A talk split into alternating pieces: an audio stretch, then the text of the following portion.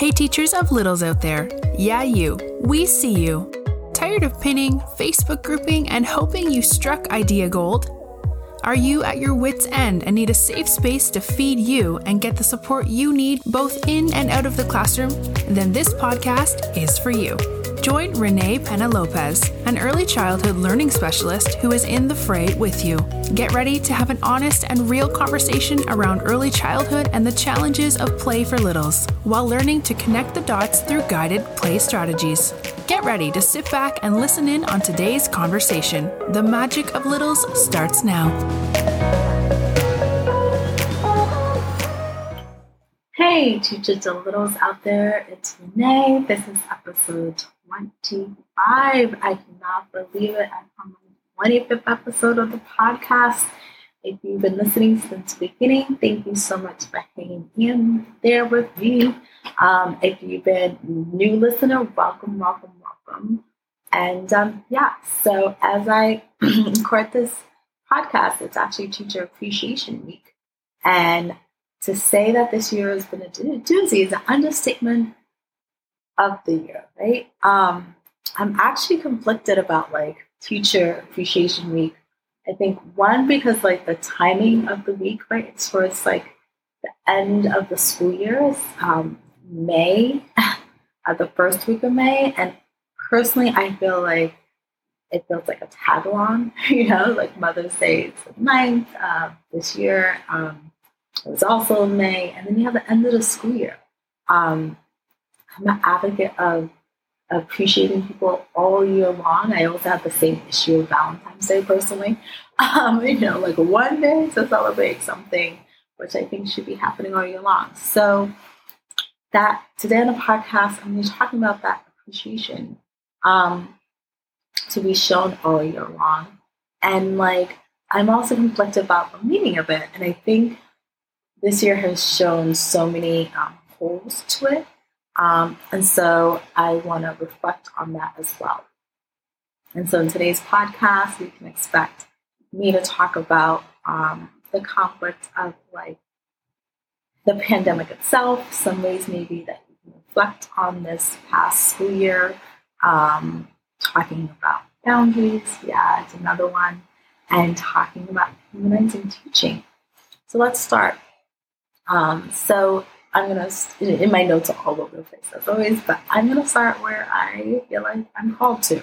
So, in the beginning of the pandemic, you know, teachers were you know revered for switching so quickly to remote learning and for um, hand holding parents and and schools and um, and now that we're towards the end of the year, you know, the, the burnout is real, right? Um, to feel respected by society, um, we've always wanted that.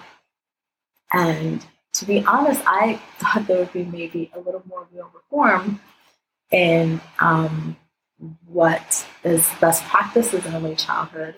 Um, I'm hoping with this new administration that we have, personally, that uh, some of the uh, policies that are going to be in place really reflect um, honoring teachers as um, as true, you know, architects of society. So I wanted to just start there.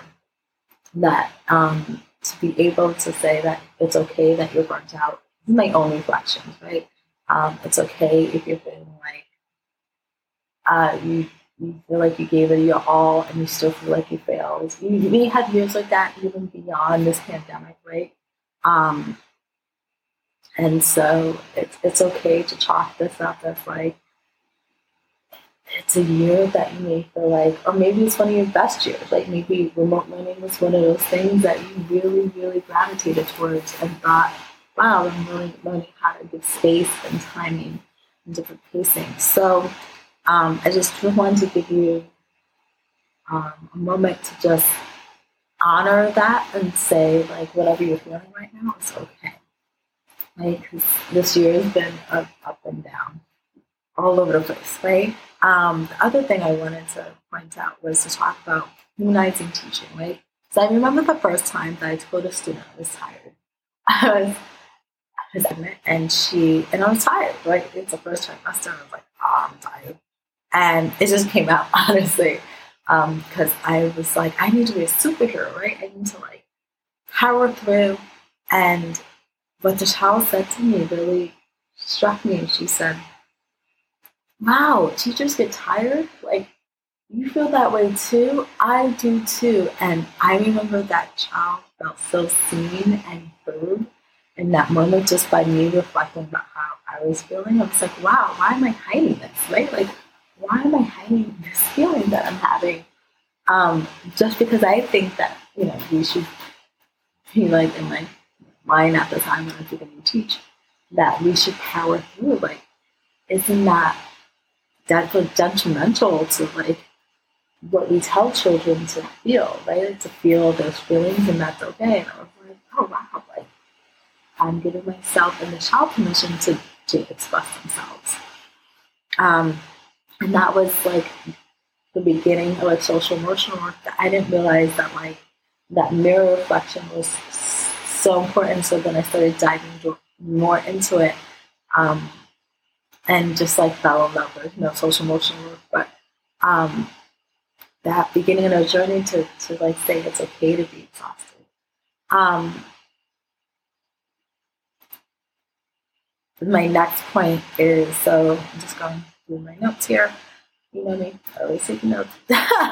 uh, is about uh, work.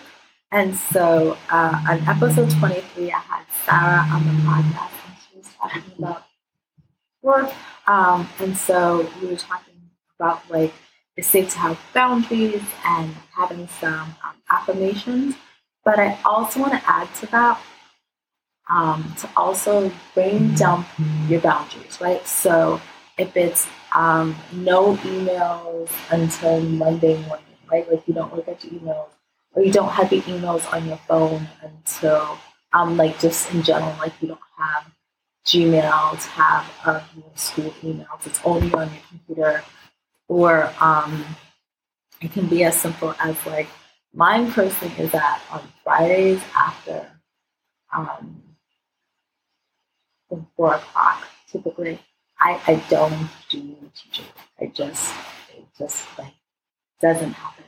Um, so you know, set set those boundaries for yourself. Even if you are a new teacher, if you're a veteran teacher, even if you're changing jobs, like put those parameters for yourself to make to feel nurtured throughout week. Um, another final thing, um, point that I wanted to make is that you know this is a part of the year, like I was saying, that like teachers are often reflecting and celebrating their students and their accomplishments. And I want to say also like celebrate what you've done too, right? Like write down that list of things, and it doesn't have to be these grandiose achievements. It doesn't have to be like, you know, the child made 80% of their IEP goal and I feel amazing about it.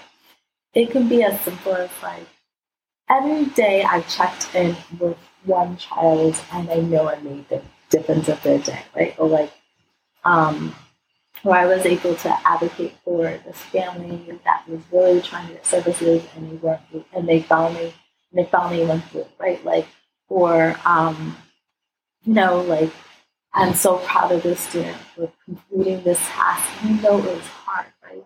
Um, I'm proud of myself for showing up. Um, I'm proud of myself for taking those sick days, right, or personal days, uh, even when you might have felt guilty for taking it. So I want you to be able to also write down a list to not only celebrate and reflect on your classroom, but also yourself. Um, in the Facebook group, the Magic of Littles Club, um, I will be sharing a coloring book that I made a while back for my um, for my program, and it's just like a fun like coloring book, and really it's just so you can like decompress. It has some affirmations there, like teaching like jam and like you matter, you truly truly do, um, and health as well, and some other like fun affirmations. Um, but it's just my way of saying thank you.